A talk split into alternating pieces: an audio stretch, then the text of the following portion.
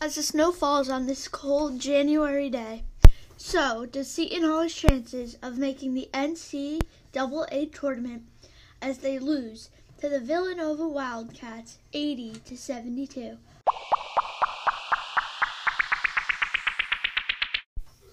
My cardboard cutout had the seat right next to, right behind Jay Wright in the game, and even the cutout could see that Mamu's mom was not happy. I mean, if you come from Georgia, you would really want to expect that your son to put up a performance.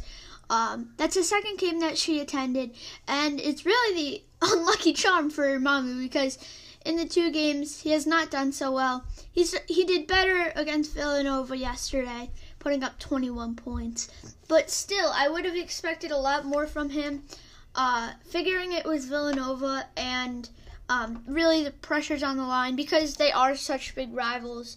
Uh, and Jay Wright even said um, for the rivalry, even though they were up 16, he could never feel comfortable. So that proves what Seton Hall has done to them. I just wish they sh- wish they made Villanova see that in the game. For the game, Seton Hall really wasn't in in it from the beginning. Uh, it started off 3 3, 6 6, 9 9. And then after that 9 9 thing, Villanova just yanked it from Seton Hall. Took not only their talent, but their confidence. And you could see their heads were down from Seton Hall. They were not ready to play. Uh, they Seton Hall did start a comeback around the 10 minute mark of the second half, but that just wasn't enough. Uh, they Seton Hall went for a lot of twos in the ending minutes of the game, which I was very surprised by. If they wanted to win it, I would have expected them to go for some threes.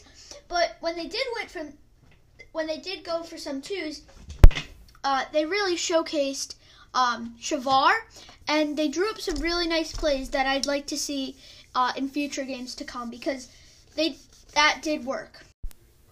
Seton Hall can't pull a game off. I mean, it's really upsetting because it started off with the Villanova game, right? And then they went back to Creighton, and that again was a missed opportunity. And then now they lost to Villanova. So they're on a three game losing streak.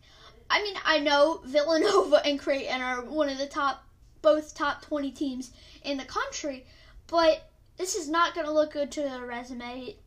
Uh, the Big East doesn't really have another key team, although UConn is making a pull for it.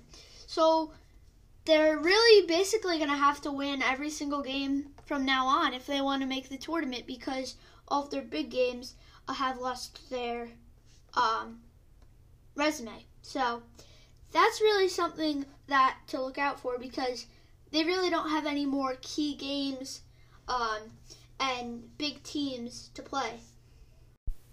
This has been a really short podcast, but I just wanted to get my point out. Seton Hall has to perform better if they want to at least succeed in the tournament or even make it, right?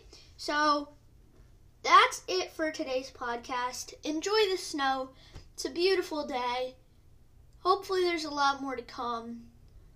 And uh, yeah, thank you for listening.